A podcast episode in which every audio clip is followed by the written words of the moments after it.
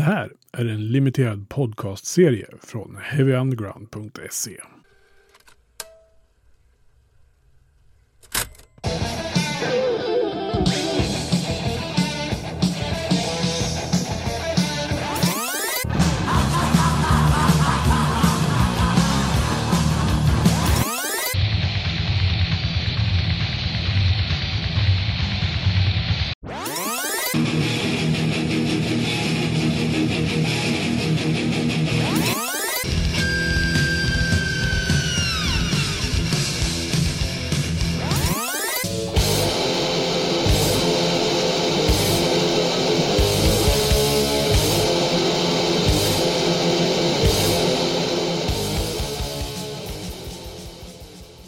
I det här avsnittet av Stage Dive to Hell, där ni får historier från den första vågen av svensk thrash metal från mitten av 80-talet till början på 90-talet, möter ni den här gången Christian Jansson från bandet Pagandom. Och ni gör det tillsammans med mig, Magnus Tannegren. Pagandom bildades 1987 och har släppt ett gäng demos och tre fullängdare, varav den senaste kom så sent som 2021. Bandet var en del av scenen för thrash i Göteborg och har sammankopplingar med många andra band från trakten som senare blev mer kända. Christian Jansson spelar bas och sjunger i Pagandom, men han hittas idag också i band som Grand Cadaver, Nova Rupta och Dark Tranquility. Och nu ska ni få höra hans historia om Pagandom och thrashen i Göteborg här i Stage Dive to Hell.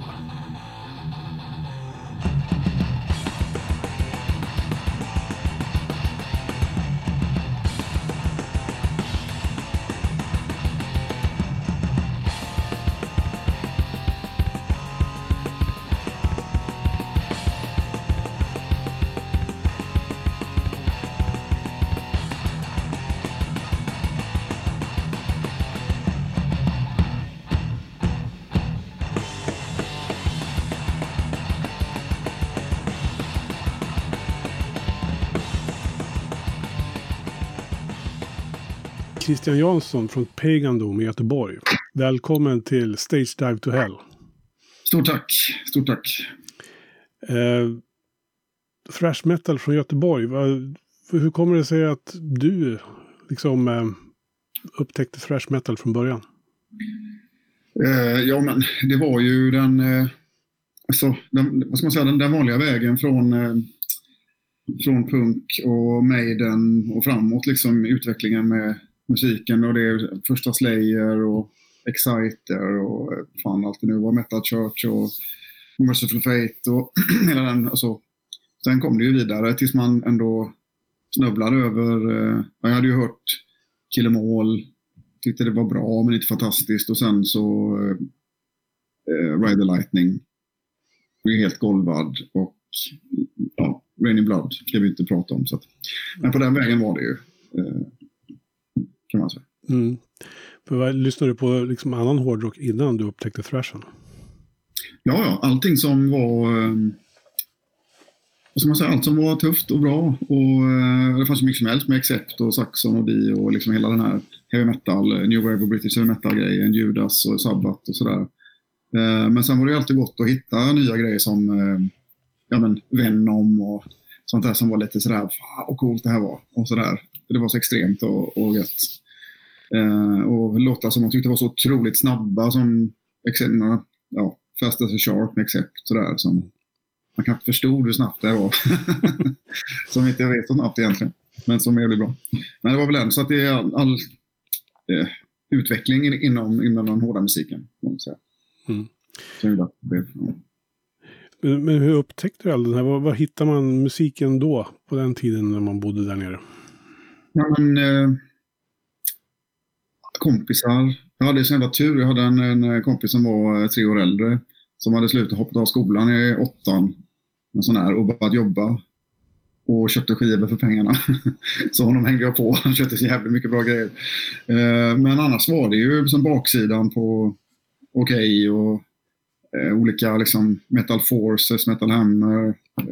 Det fanns något sådär halvfanziniga grejer. Feedback och power, power age och sådana grejer. Som, ja, köpte ju allt som man kom över liksom. Mm. Det var ju den, den vägen. Mm. Just den där baksidan på okay, den kommer jag också ihåg. vad heter det? SIP? Va? Eller vad var det man skickade? Ja, jag, jag minns inte, men det var mycket tuffa omslag och sådär man fick. Ja, så var det någon, li, någon liten talong man skulle klippa ut och fylla in Ja. nummer i. Ja. Köpte bara på utseende. Alltså. Ja, ja. Ja. Men eh, det här med, alltså lyssna på musik är ju en sak, men eh, när började du spela musik själv? Eh, jag började väl typ ta några gitarrlektioner när jag var 12 tror jag. Men det var ganska tråkigt. Men jag fick ändå lära mig vissa ackord och det var ju viktiga. Liksom. Och sen när jag väl hade fått lära mig barré-ackorden då, då slutade jag ta lektioner. För då kunde man ju spela hårdrock liksom, så då, och punk. Sådär. Så att, det var väl så, så det började. Startade första bandet, ett punkband, när jag var 14. Eh, så. Det måste ju ha varit 1900 11 kan jag tänka. Eh, åt, åt, nej, 81 eller något sånt där. Mm. Det är ju. Men eh, ja, ja, så på den vägen. Från ett band till ett annat och man, ja, band faller isär och så blir det nya konstellationer och man träffar nytt folk och så. Ja. Mm. Punk förresten, vad, hur kom du in på det? Åh, det var inte så svårt. Eh, uh, Nevermind the Bollocks. Eh, uh, 77. Ja, nej, men så. Hur, hur bra som helst. Och sen, sen allt annat som kom efter det som man eh, som The Charge och Dead Kennedys och hela den, hela den vägen så. GBH och ja, mycket, mycket bra. Så det var ju och sen var ju steget alltså länken på något sätt blev ju mellan de här punken och, och, och metal var ju liksom Motorhead på något sätt, liksom den här bryggan sådär som. Mm. Men sen, sen när, man, när vi började liksom lära oss att spela lite bättre så då blev det väl mer metal av det på något sätt. Det liksom gick lite sömlöst över till något mer ja, Motorheadigt. Mm. Men för att återknyta lite till spelandet här då. eh, Punkband och sen mer hårdrock, eller? Mm. Men Pagandom då? När, när föddes liksom embryot till det? Eh, jag kan väl säga att jag och min gamla vän Martin som spelar gitarr i Pagandom, eh, vi startade ju det, men vi, vi började... Han var med i ett band, jag var med i ett band, det här kanske var 85. Eh, och vi delade replokal och så kom jag lite tidigt till ett rep och så hörde jag genom dörren och sån här jag kan, jag kan känna det fortfarande. Eller, bara åker tidsmaskin tillbaka. Det, det lät så jävla tufft det han spelade och hur han spelade och soundet. Och så. Jag tänkte, vad fan är det här? Och så var det, han, var det Martin. Så jag liksom bara kände det att eh, det här måste vi göra något med. Så eh, ja, så, så blev det så. Jag fick väl honom att hoppa av sitt band och så hoppade jag av mitt band och så stod, startade vi ett nytt band. Eh, men det var ju mer sån här, det var ju mer heavy metal, lite, lite ösigare. Har åt Judas, eh, i Judas-världen liksom. Mm. Eh, på något vis. Eh, och sen så, ja. Kände vi efter ett tag att, nej men vi vill ju vi var ju helt förälskade i Slayer och Metallica och Testament och sådär. Så att då, det var ju bara att... Ja, inte Testament, inte då faktiskt, kom lite senare. Men eh, vi ville ju spela thrash. Mm. Så nu gjorde vi det. 87 startade vi Pagnon. Men som sagt, Thrash från början i Pagandom. Eh, vi tar oss tillbaka. Ni, ni, 87 startade ni bandet. Sen tog det ett tag innan det kom någon demo där. Den kom väl 89 den första va? Ja, precis. Det tog ju nästan ett år innan vi var full sättning. Så det, men eh, ja, men det var det. 89 kom eh, den första, ja, precis. Hur skulle du beskriva den lokala musikscenen i Göteborgsområdet för den här typen av musik? På den tiden. Eh, på den tiden kände vi väl egentligen, när vi spelade in den första demon så tror jag inte vi kände några andra band direkt. Det blev väl lite, lite senare. Men det var ju en, det var en liten scen, trashmässigt. Mm. Absolut. Det var det. Eh, vi kände ju till Ice Age såklart och så fanns det lite andra band runt omkring i stan eh, i den vevan. Men eh, som Intoxicate och Valkyrie från Lilla Edet och det mer eh, Dead End tror jag från Uddevalla kanske. Ja, och sådär. Så det var, det var liksom inte så många band i stan eh, upplevde jag i alla fall. Kan ha missat något, vad fan vet jag. Men eh, ja. Ja. Men vad kan man säga om den första demon, 89? Uh, eh, instead of, uh, vad heter den? Uh vi var ju så jävla kluriga. Den ja. hette ju Instead of Watching a funeral or watch you live. Precis, det var så lång så det var svårt att komma ihåg den. Nackigt. Ja. Ja. Nej, ja. vad kan man säga om den? Den det var första gången jag var i en studio. En jätterutten studio, men det var ändå bra. Alltså, det var ju det var någon, någon snubbe som hette någonting som jag inte kommer ihåg nu. Han hade den här studion. Det lät jättekonstigt där inne och det var ganska luffigt. Men det var en riktig studio och vi betalade för oss och vi fick spela in de här tre låtarna. Och det låter ju inte superbra, eh, vare sig framförandet eller produktionen. Men ja, det, det är ett tidsdokument. Eh, verkligen. Mm. Och det var roligt och lärorikt. Eh, och vi var väldigt, väldigt seriösa. Eh, ville att det var viktigt att det skulle bli tajt och bra och sådär. Så att sen om vi lyckades med den demon, det vet jag inte riktigt. Men det var, ja, det, ändå, finns, finns bra grejer på den, kan jag tycka. Ja. Eh, fick ni, gjorde ni några spelningar och sånt där under den här tiden? Hur, hur såg det ut på den fronten? Det, det gjorde, alltså helt ärligt så gjorde inte Peggen så många spelningar på den tiden Nej. faktiskt. Men eh, innan där, 80, november 88 gjorde vi vår första spelning eh, i, i Kortedala eh, i Göteborg. Och då, då var det en thrashgala med Intoxicate, Valkyrie, vi, eh, Järnia som var en Metallica coverband. Som, det fanns ett band som hette Frozen Ice med eh, Ia Eklund, mm. Free Kitchen eh, och lite annat folk. Så de spelade och så var det eh, givetvis Nihilist. Det, var ju, det, är tufft. det är så tufft att kunna säga det. Men Nihilist var med. De spelade på våra grejer. Och Morbid också. Post Pelle Dead. Mm. Eh, kan ha varit något mer. Men det var, det var mycket band det var svinkul. Det var första gången vi... Jo, Grotesk också. Det var typ första spelningen för dem också. Det var helt bisarrt dåligt. Eh, vi var ju helt... Eh, vi hade inte... Vi hade inte hört ett metal på det sättet innan heller. Så att det var en chock. Vi trodde vi var jättehårda, men det var vi inte. Det var bara... Men det var den första. Ja. Slutet av 88. Mm. Gick man på spelningar och sånt där eh, med andra band? Ja, alltså det var ju eh, typ fritidsgårdar, eh, någon, något band som fixade någonstans och så hängde de andra på. Eller så var det på Valvet, den här klubben i, i Göteborg som ja, väldigt, väldigt många spelar på. Eh, som var någon slags, det var inte svartklubb, men det var, det var, någon, det var en, en musikförening som hette ARI, Aktionen, Aktionsgruppen Rädda Rocken i Göteborg, som, eh, som drev den på något, någon ideell basis. Eh, där vi hängde och spelade och kollade andra band och jobbade lite också sådär gratis. Som scenvakt och satt i dörren och sådana saker. Mm. Ibland. Men minns du några av de här större spelningarna? Eller var det på några sådana? Jag tänker, det måste ha kommit några av de större banden till Göteborg på den tiden också.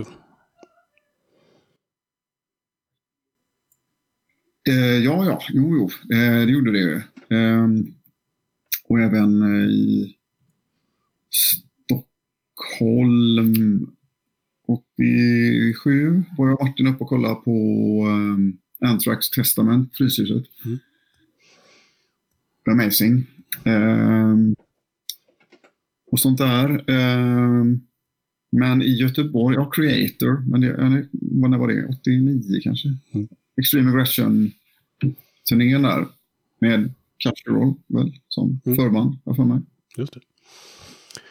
Men jag tänker, apropå inspirationer till Pagandom och sådär. Är det främst amerikansk thrash som man kan säga liksom är inspirationen till den musik ni spelade? Eller Tog ni intryck av den europeiska thrashen på något sätt också? Det var inte så mycket faktiskt. Det var väl eh, a creator. Mm. Vad jag kan minnas. Nej, men det var ju eh, Slayer, Metallica, eh, Megadeth, Anthrax, Nuclear Salt eh, och så, mm. tänker jag. Ja. Vi tar... Exodus i viss mån. Ja. Vi tar oss till den andra demon. Uh, Hear your naked skin say ashes to ashes. Jag gillar era titlar. Ja, varför inte ja. ja där, där hade vi fått lite mer styrsel på, på grejerna. Vi hade ju repat vansinnigt mycket och var, var liksom förberedda på ett annat sätt. Och var i en bättre studio också. Även om det också var lite en märklig upplevelse så eh, Ehm, ja, det, den, den blev ju väldigt bra tyckte vi. Och den, vi fick jävla bra gensvar på den. Vi, eh, vi sålde den enbart på Dolores Records skivaffär i Göteborg. Legendarisk sådan. Som hade punk och metal och sådär. Och eh, ja, vi sålde rätt mycket där.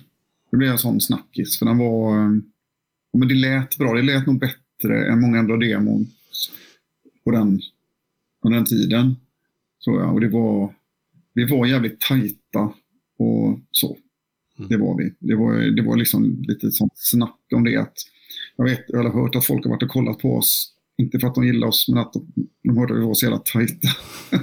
Ibland. Så det var, var någon form av komplimang i alla fall. Det var intressant och häftigt.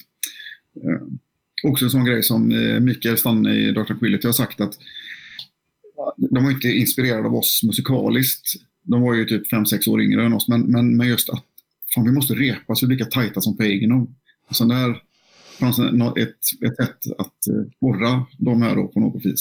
Mm. På det, det. Det, och det är, det är kul, jag har fått veta i, i vuxen ålder att det var så. Ja. Kan man dra den slutsatsen då att ni repade väldigt mycket själva, eller? Ja, det gjorde vi. Eh, vet inte om det var mycket, men för oss är det tre stenhårda rep i veckan. Mm. Eh, väldigt disciplinerat, nästan löjligt ibland. Men eh, det, var ju, det var ju så det skulle sitta på något vis. Ja, ja. Eh, vi hoppar framåt lite grann. Det här var 1990 den här demon kom. Och sen kom det en demo 92 också. Och nu börjar vi liksom komma mm. in på den här tiden när thrashen ändå var på väg ner som fenomen.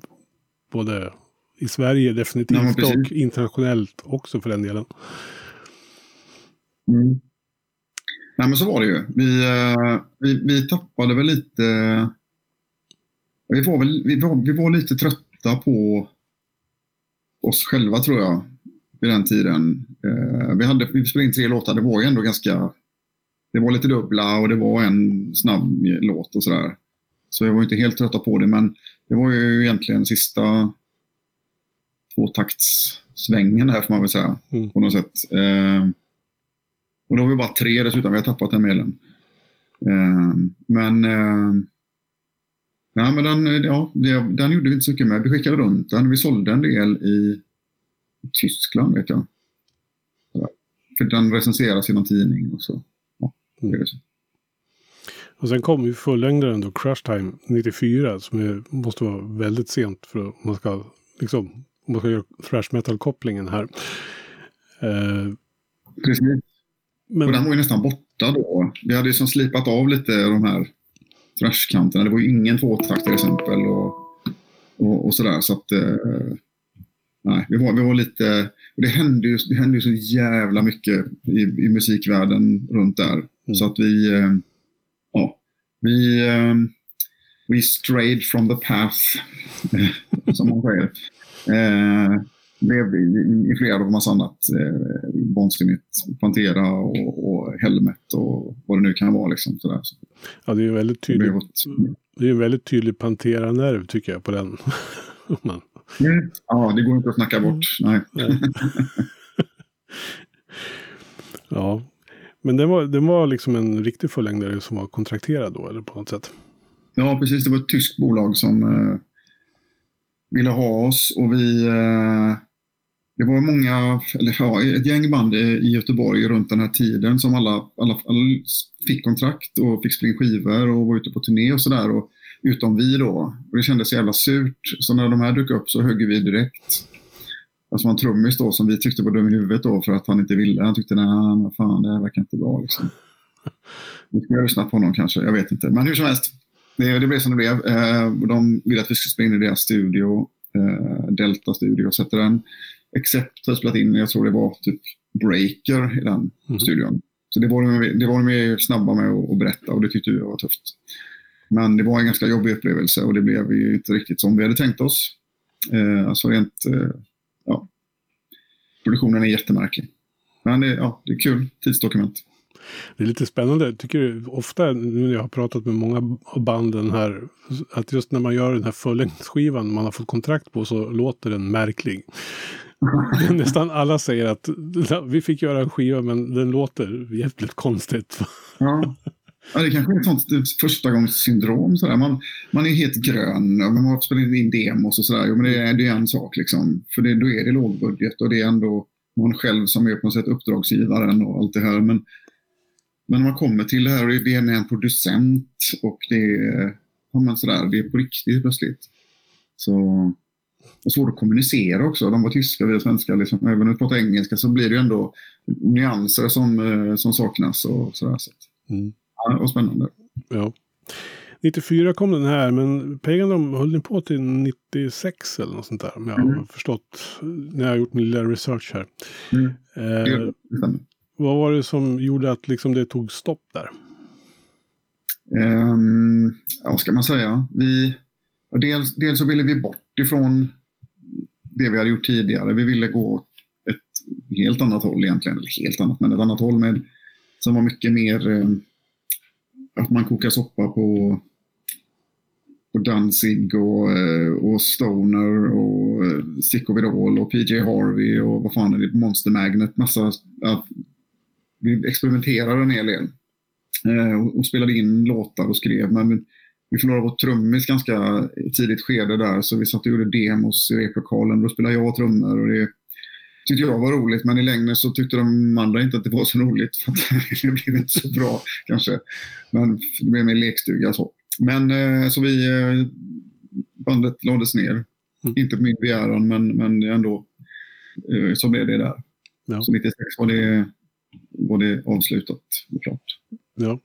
Om vi, om vi tar en liten, liksom, håller kvar där och så, om du tänker själv nu på thrash metal den här vågen som var då i slutet på 80-talet. Den svenska delen, så här, vad, vad, har du liksom, har du några minnen eller reflektioner kring den? Eh, nej, alltså in, inte mer än att jag upplevde den som ändå ganska marginell ändå. Det fanns ju band innan oss också som höll på och som ändå eh, blev namn på något vis. Men, men den blev ju liksom, när precis skulle resa sig upp och tuffa sig lite så kom ju death metal-monstret och bet av den huvudet liksom på något sätt. Att det blev... Det, det var ju helt... Det var det var ju kört då. Ja. För att death metal var ju något... Det var ju ännu tuffare och mer... Alltså... Eh, om man säger Stockholmsdelen av, av, av, eh, av death metal är ju mycket mer, mycket punkigare och det är mycket mer, kör vi sådär, en, en, en thrash som ändå är lite meckigare och lite, ja, ska vara lite bättre. Och, och liksom det, det blir lite exkluderande när det ska vara för bra på något vis. Så kommer då liksom en tumt världen och bara, ja, det är klart att det blir svinmånga sådana band. För att mm. man, det är mycket, alltså det är en annan approach, lite mer lekfullt på något sätt tror jag. Mm. Det ja, helt, helt en, en, en logisk, det är en sån darwinism där. på något sätt. Ja, precis. Men nu är ju, faktum är ju att Pagandom existerar idag. 2021, eller 22 mm. menar jag, är det du säger helt mm. årsvill. Mm. Pagandom existerar i år 2022. Eh, ni har släppt två skivor sen ni liksom startade om. Mm. Faktiskt. Eh, hur kommer det sig att bandet finns idag då?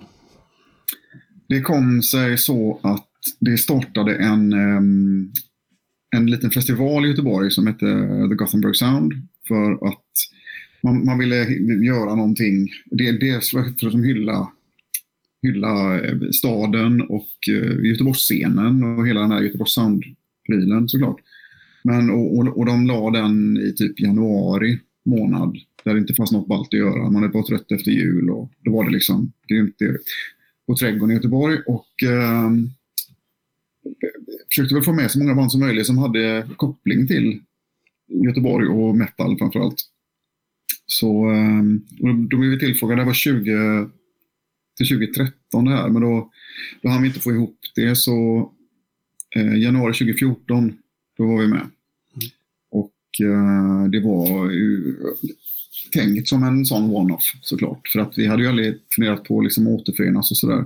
Men eh, nej, det blev ju så pass bra och roligt att det fanns liksom ingen återvändo, kände vi där. När vi hade repat och haft oss för att få ihop de här låtarna. Det är ju inte helt, helt okomplicerat. Vi körde bara låtar från första och andra demon eh, med Anders Björler, gamla geniet på gitarr. Som inte, vi saknade en gitarrist där från originalsättningen och även trummisen. Men ja, hälften av all var original. Men det blev som bra, cirkeln slöts på något sätt för att Anders hade ju lyssnat på oss. Han hade varit och kollat på oss när vi spelade på valvet i stan och tyckte vi var svinbra 89. Så det är en sån helt logisk vurpa att han liksom kom med och hjälpte oss sen på spela. Det var jävligt, jävligt stort faktiskt. Kul. Mm. Det här har ju resulterat i två fullängdsplattor nu. Hurtis Shadow som kom 16 och sen mm. Ashes som kom 2021. Då. Mm. Mm. De skivorna, var, hur skulle du säga att de hänger ihop med det ni gjorde förr? Eh, de hänger väl ihop på så sätt att de hoppar över en massa steg.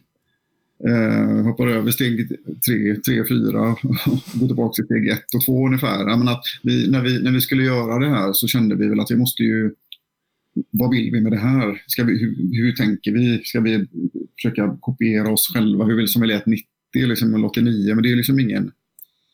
Det går ju inte när man har plockat upp så mycket influenser och saker genom, genom åren. Så vi har väl vi, vi, vi bestämde väl på något sätt att vi skulle ha det gamla 89-90-grejen som någon slags eh, starting point.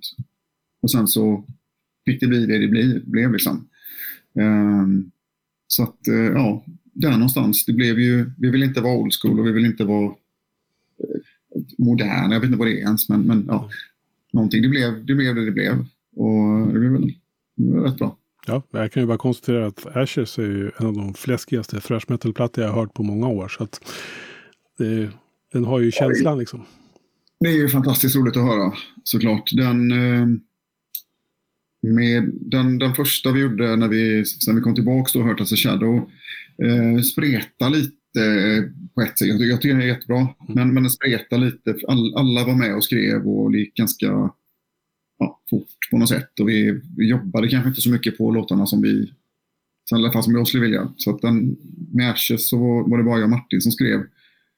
Och vi, ja, vi hade ett bra flow och vi liksom fick gjort mycket och det vi gjorde om och gjorde rätt och sådär. Så där, det kändes som att vi, vi lyckades bättre. Det tycker jag i alla fall. Det kanske andra inte håller med om, men det jag tycker det blev mer så. Ja.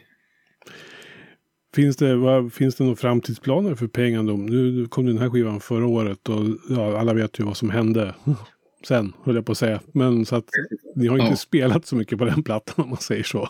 Nej, det har vi verkligen inte gjort. Uh, och vi har liksom, tanken var ju att vi skulle släppa den här på det bolaget som, som vi hade innan, på plattan innan. Och vi hörde av oss och skickade demos till dem och, och de var fan det här är ju svinbra, det måste vi, det här måste vi släppa. Oh, kul! Uh, och så skulle vi då spela in den och sen när det var klart så skulle vi återkomma och så skulle vi släppa det. Då. När vi väl gjorde det så ville de bara släppa den digitalt och det ville inte vi. Så då hamnade vi liksom på ruta ett igen. Att vi, då skulle vi börja leta bolag. Och precis när vi skulle börja leta bolag så slog eh, pandemin till.